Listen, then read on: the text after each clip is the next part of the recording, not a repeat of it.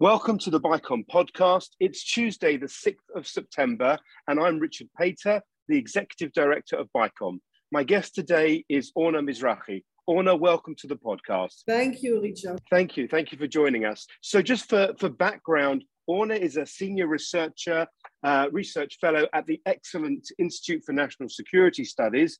Before she joined the INSS, Orna had a distinguished military career both with the IDF and with the National Security Council, where she served. Her final position was as the, the deputy head of the National Security Council, National Security Advisor for Foreign Policy, leading strategic planning on regional and international policy. Our focus today is going to be on Hezbollah and on Lebanon, to which Orna is one of Israel's leading experts. Orna, if we could start perhaps with a, focus on the, um, the maritime border issue, I suppose, which is becoming particularly pressing as Israel has the, uh, the floating gas platform of uh, Karish off Israel's northern coast, and they're looking to have it to be operational soon. Um, if we can start, the uh, the U.S. Uh, negotiator Amos Hochstein is expected back in Lebanon, maybe even sometime this week. Perhaps we can start. You, you can hear your assessment of where the maritime negotiations currently stand.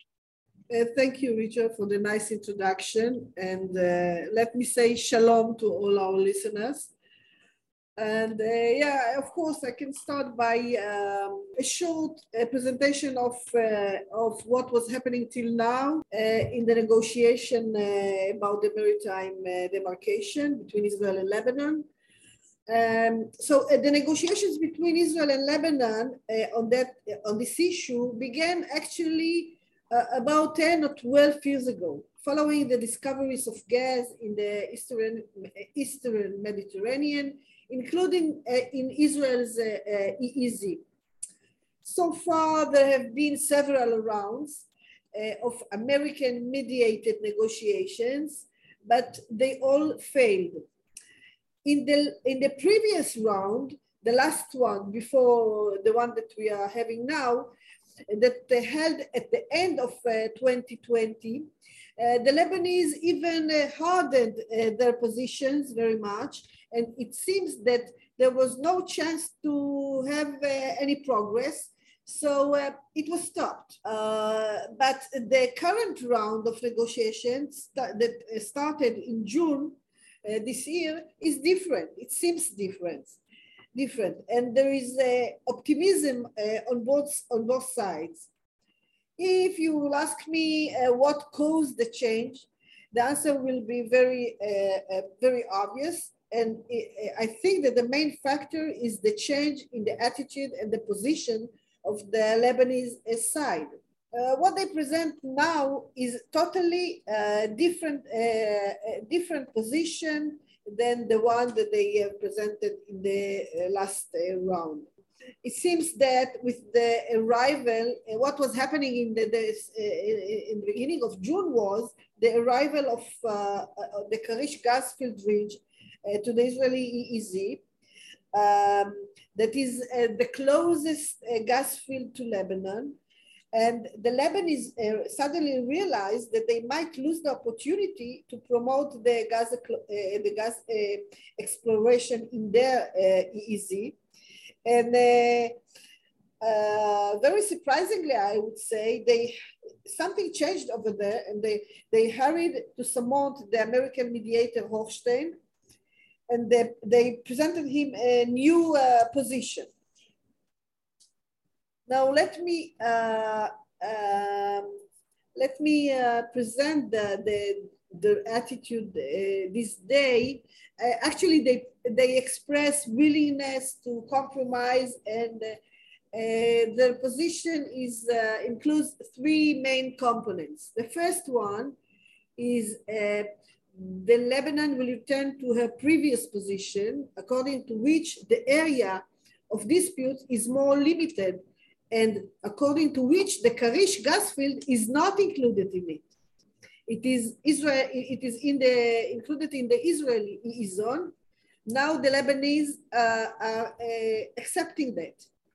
In return, Lebanon will receive the entire um, they call it Kana gas field. We call it uh, Tzidon in, uh, in Hebrew, the Kana Tzidon gas field, which is uh, which located in the disputed uh, area. Uh, and this is the main dispute because part of it is in Israel's territory, even according to the Lebanese position. The third component, and this uh, makes a little bit problem, is that although they realize that Karish is in Israel, Israel's EEZ, they still say that Israel must not start producing gas in Karish before the settlement with Lebanon uh, is reached. It seems uh, that uh, this position is accepted by all parties in Lebanon, including Hezbollah, and this is very important because the dominant uh, uh, influence of Hezbollah in Lebanon. And my assessment is that what caused the change in Lebanon position, Lebanon's position is the really catastrophic internal situation in Lebanon. Mm. The state is suffering from, uh, you know, economic uh, collapse. And you know what? We can say today that it's a dying economy and um, the, the political system is uh, not functioning and there is is paralyzed. So um, the, the cat catastrophic situation led the, the leaders, and I don't know if you, call, you can call them leaders, but the leadership of uh, of uh, Lebanon to understand that they have to do something about it. Um, now, uh, as you mentioned, Richard, uh, in the coming day, and I think even uh, tomorrow, the American mediator is supposed to arrive uh, to the region. He is going to be in uh, France and then come to Israel and then to Lebanon. And in Lebanon, he is supposed to convey Israel's answer uh, to the, the Lebanese uh, proposal and uh, he will try to formulate a final compromise proposal and we have to wait and see if it's going to be if the, the optimistic atmosphere is going to stay. So, I mean, what you said, it sounds actually quite uh, quite optimistic and upbeat. So, you're would you say, would you assess your you're confident, or how confident are you that they will actually reach an agreement? Well, I think that there are that there are a few setbacks that we have to look uh, uh, at uh, at them.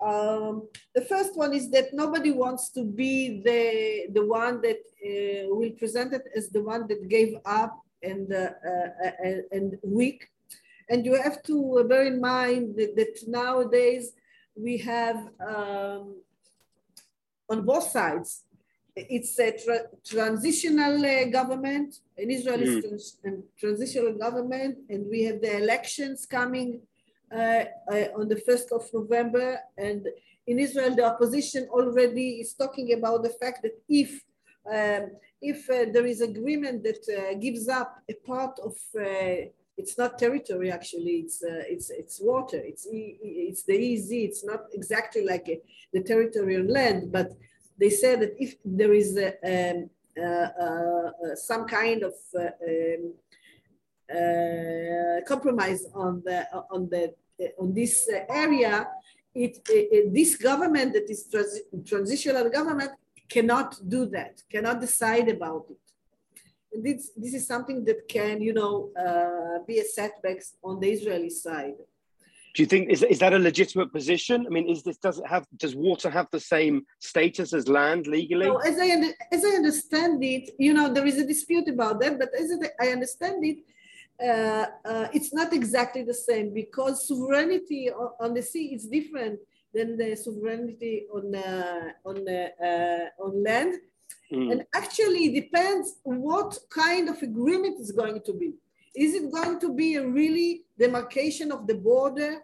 I'm not sure that this is the situation because the, the Lebanese side is not so eager uh, to have a, a, um, an agreement that demarks the, the, the, the border, the maritime border, because, mm. uh, because it means that you recognize the other side. So I think it's a, it's a little bit problematic. It, the question is what kind of agreement is going to be. Maybe it's going to be an agreement between the uh, between the uh, companies, the international companies that produce the oil. Uh, there are lots of uh, ideas about that. So um, anyway, if it, it the, you know, when we are go, we are talking about the uh, election time, the opposition can cause problem and for the for you know for the current government that is quite uh, you know a challenge has uh, big challenges in these uh, elections so this is on the israeli side but the same goes to the the lebanese side because since um, the 15th of uh, may there were parliamentary election uh, elections and there is no government in uh, lebanon because they they cannot decide about the uh, forming uh, uh, who the government will include, what minister, etc. so it's also a take care government in Lebanon. Uh, and we are going, and uh, the next uh, phase is that we are in a, the presidential elections are going to happen in Lebanon on the 31 of October. So the term of the current president ends on the 31 of October. And uh, the big question is uh, if and when the new uh, uh, uh, president is going to be elected. Let me just remind you that last time, before Michel Aoun was elected, we had two years of vacuum. And then if there is a vacuum, the big question is who can decide about a, signing an agreement with Israel? So there are a few setbacks about, uh, about uh, that uh, issue. And of course, the dispute itself.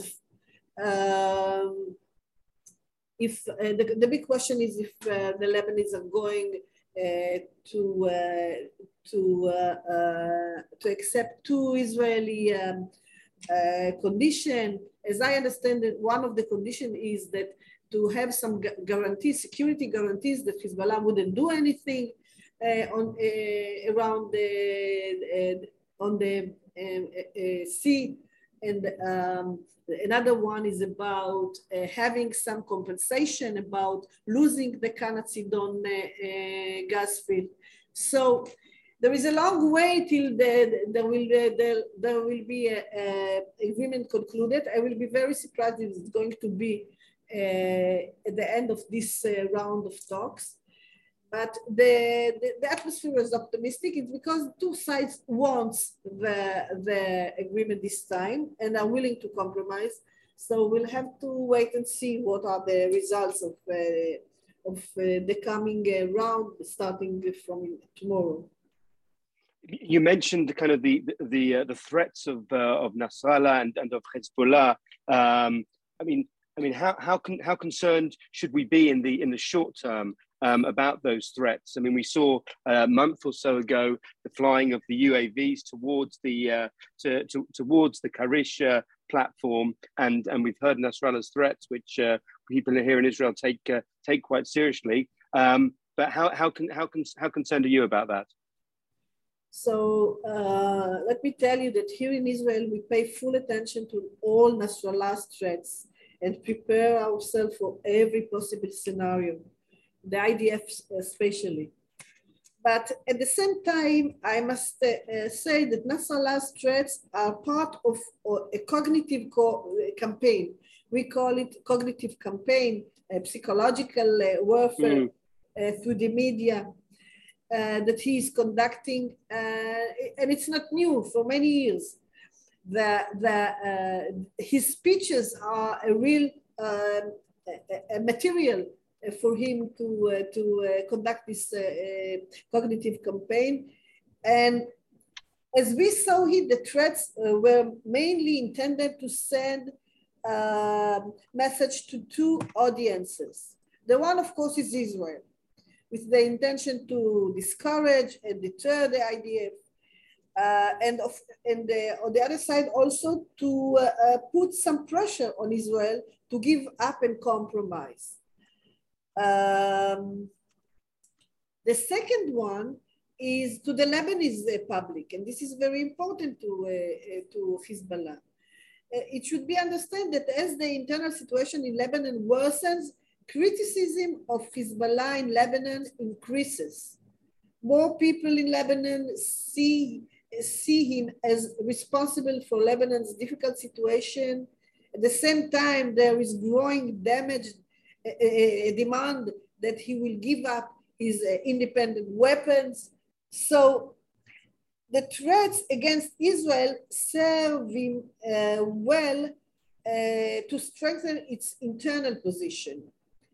By doing this, he presents himself as someone who protects Lebanon and cares for the interest of the Lebanese people who needs him and his uh, weapons.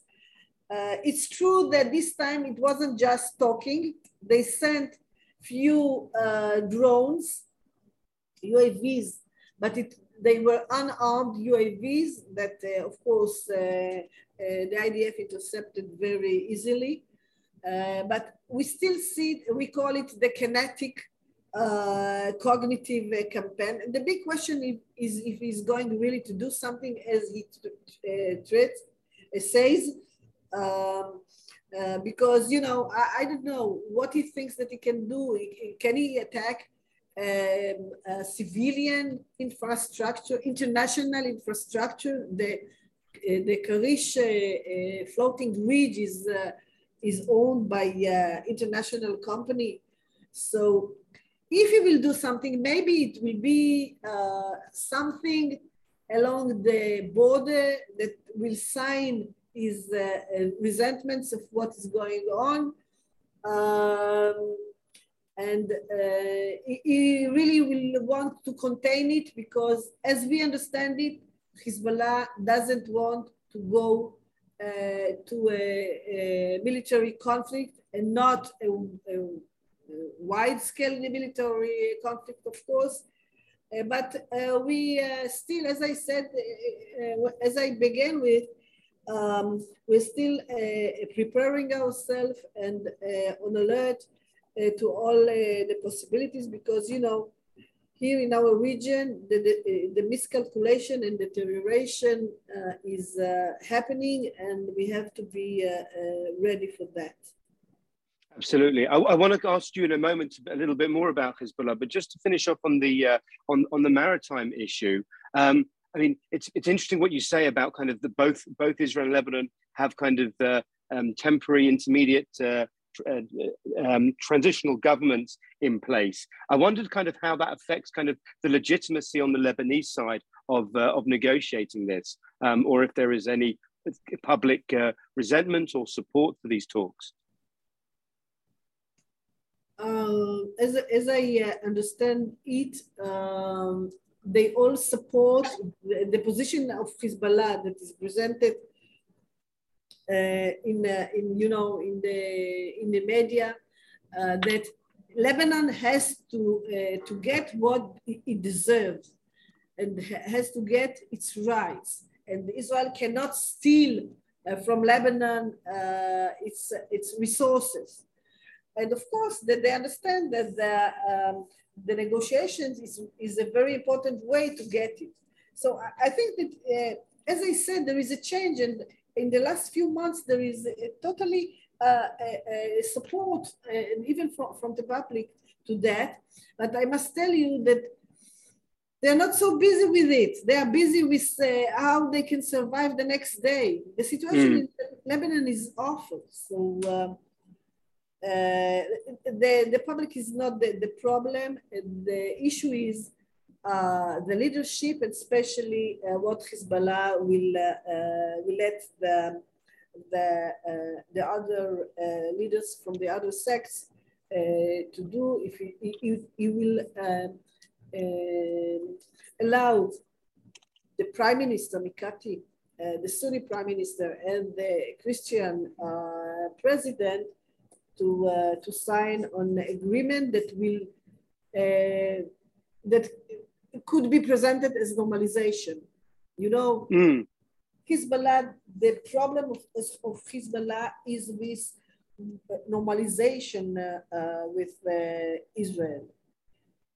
I mean, it's, I mean, you, the, the normalization is, is, is, is, very interesting. I don't know if that's the, if that's, if, if that is kind of the, the correct terminology for, for, for this, but I wondered in the context of what else Israel has done recently in the last couple of years of reaching reaching those understandings within the Abraham Accords, whether that has any influence um, on the on, on the Lebanese position, whether they whether they could be um, uh, what's what's the word um, encouraged or inspired or uh, or persuaded to to enter that uh, that that world, or if that's still kind of uh, a red line they're not prepared to cross. You know, uh, Hezbollah is totally against the Abraham Accord and uh, against the relations of our parties with Israel. You know, it's the raison d'être of Hezbollah. Right. Uh, that. Uh, but what? But what about the, what? But the, yeah, the non, non according to the narrative, Israel is the little devil, which sure.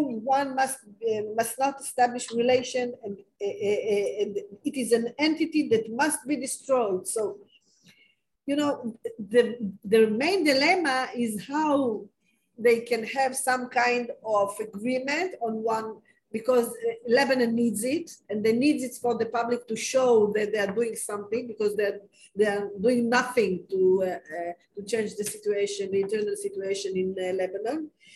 And on the other side, it's very prob problematic for them and for their patron, for, for Iran, uh, to uh, to uh, agree to this kind of um, having talks and and understanding or agreement or whatever it would be with with the enemy, with Israel.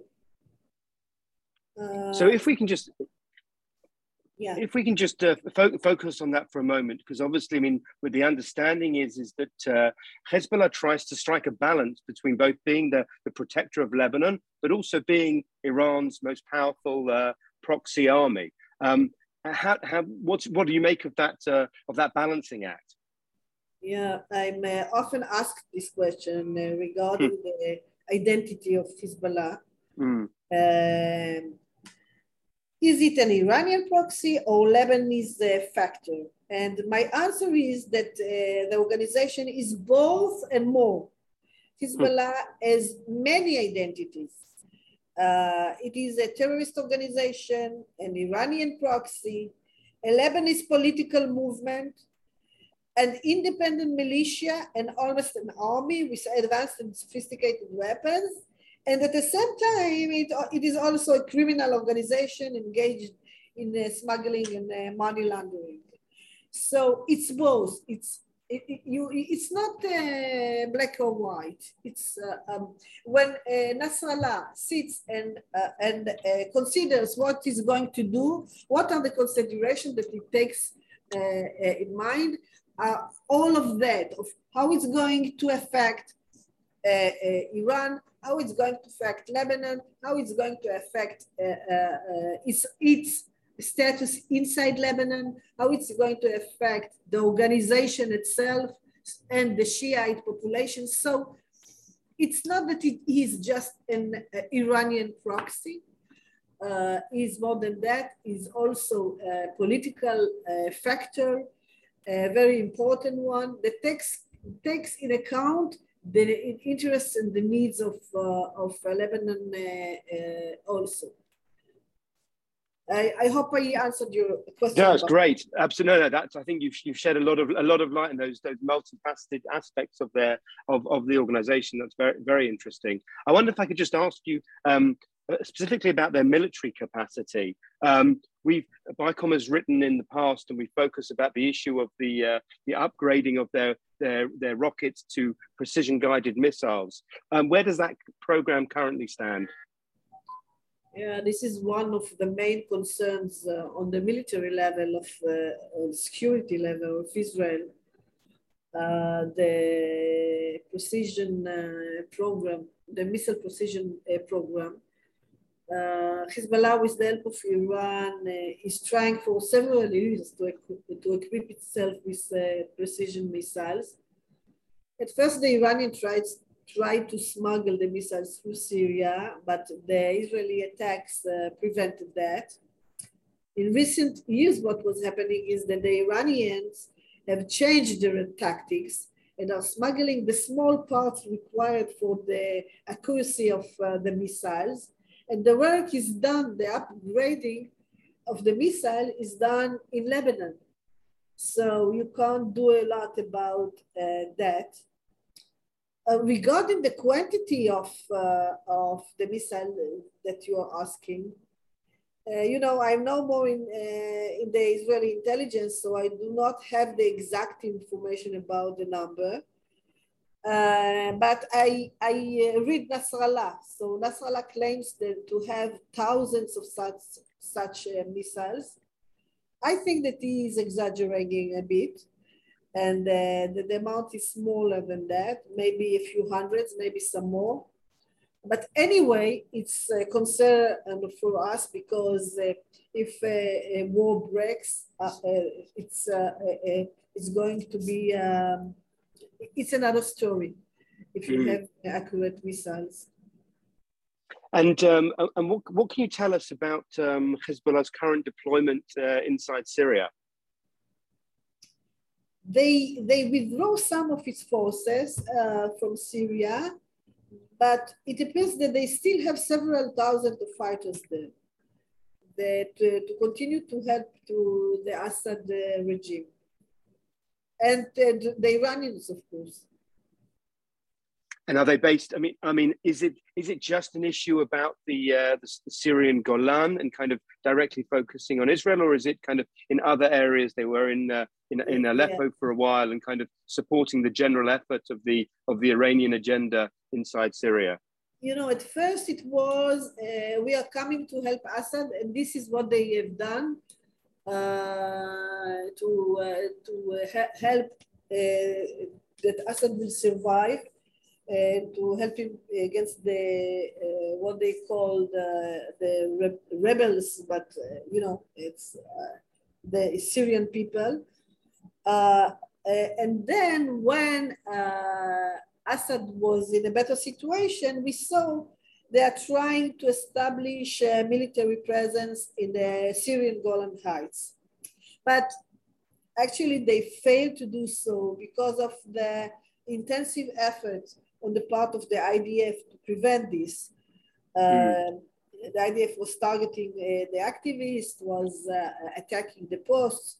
So today they hardly consist a real military change, ch challenge there. There are few over there uh, in the villages, uh, inside the villages. Um, but uh, uh, as I said, they, they, are not a real military challenge. Um, thank you for that. Um, just if I could just focus um, just for the last couple of questions on you mentioned kind of the uh, the the kind of the dire economic situation that that uh, that's happening inside Lebanon. Um, I mean, if you could just describe kind of your assessment of just how just how bad it is and how that how that economic crisis is affecting the role, the positioning, the popularity of Hezbollah. Okay. Um, look, the internal situation in Lebanon is uh, catastrophic, uh, as I said before, and uh, this issue is uh, needs a, sep- a separate and long conversation uh, hmm. that we have to, to take uh, on another occasion. But let me just tell you a few few things that will will paint mm. situation. the first one is that uh, just a, a, month ago, the World Bank published a study in which uh, they claimed that the Lebanese economy was based on a Ponzi scheme for uh, decades and that the country is bankrupt and hmm. its, its economy actually is dead and that they hmm. need very deep new reforms to change the situation, that nobody in uh, Lebanon can do that. Few data. The Lebanese pound has lost over 90% of its value, more than 90% of its value. So if, uh, you know, the average salary was something like um, uh, 500, 600 uh, dollars, today they get 10% uh, of that. Uh, this has been $50 uh, dollars. that it's nothing, that you uh, can buy nothing with that. It's uh, two tanks of, uh, of uh, fuel in your car. And uh, so they're not using their car anymore. There is no food, no electricity, no fuel, no medical or other services. And actually there is no hope on the horizon because the corrupt political leadership from all sects, and it's not just Hezbollah, I must say, we, we, we like here in Israel to point our finger on Hezbollah. He's, he's to blame about a lot of issues, but the bad, uh, you know, uh, uh, economic, uh, social uh, situation in Lebanon, the, all the corrupt political leadership is to blame about that from all sects. And they do not, you know, it was started in 2019. It's uh, almost um, uh, more than three years. And uh, they don't uh, lift a finger to improve the situation. Well, what they do is just to care about their own economic interests. So there are in Lebanon maybe 10% of, of uh, the population that lives in a good, uh, good um, uh, uh, Uh, uh, in, in good uh, condition. Standard of living. Uh, yeah. yeah, standards of living. Most of them are those who are paid by dollars and not by uh, Lebanese lira. And the other 90% are in a very bad con condition. According to the uh, World Bank data, 85, 85 percentage of the population lives under the line of poverty, um, a quarter of the, of the population in a very severe po poverty. So uh, the, the situation is uh, very bad uh, uh, over there. It's a failed state, actually, if there is a, a state at all, I don't know. And uh, well, Lebanon needs, needs help from outside, and I hope it will come from the Western world and not from Iran. Right. Um, just one last question, if I if I may. We mentioned that uh, the, uh, the there are elections due not only in Israel but also in Lebanon. Actually, the day the day before, on the thirty first of October. Um, what should we be looking out for? The kind of the, the the, the what and the implications for Israel in terms of the the candidates and uh, and if there is if there is obviously Israel wouldn't give their their open backing to any of the candidates, but if there is someone that has that is is better or worse for for Israel. Uh, the big question is who is going to be and when is going to be elected. As I told you before, uh, one of the scenarios and the more probable scenarios that we wouldn't have a president in Lebanon for a while until they, uh, they, they finish the dispute about who is going to be the president. And Hezbollah is inside this, uh, is one of the sides they are going to uh, influence the, the process. Um, uh, anyway, as I, uh, as I understand it, it's not going to be a president that will be not uh, be accepted by Hezbollah because of the influence of Hezbollah in the political uh, system, the Lebanese political system nowadays. Uh, is still uh, very dominant. There are few um, candidates or names that they talk about them there is, and most of them are uh, politicians that uh, Hezbollah is going to support their election, but the big question is what will, will happen with the other parties. From the, the last elections in Lebanon uh, in May, there is a, a new, uh, a new bloc in the parliament of uh, representatives that wants change and then they, but it's a very small group. And they say that they wouldn't agree for a president that is uh, known as uh, siding one of uh, the sides uh, or, or uh, that they want him to be neutral, they want him to be competent, they want him to be um, uh, reliable. Um, so the dispute in Lebanon is still going on about the, the, the president. And you asked me about how it's going to affect Israel. The big question is who is going to be. And um, how much he will be in, uh, in favor uh, uh, for changing the, the relations with Israel and how much influence he will have on influencing Hezbollah in what he's doing against Israel. Is there, is there any names? Are there any names worth flagging up that we should look out for? They talk about Frangieh. They talk about uh, Frangieh. For, uh, uh, the president must be Christian, right? Right. They talk about Joseph Aoun, who is now the uh, the head of the oh the, the military commander. Military commander, yeah.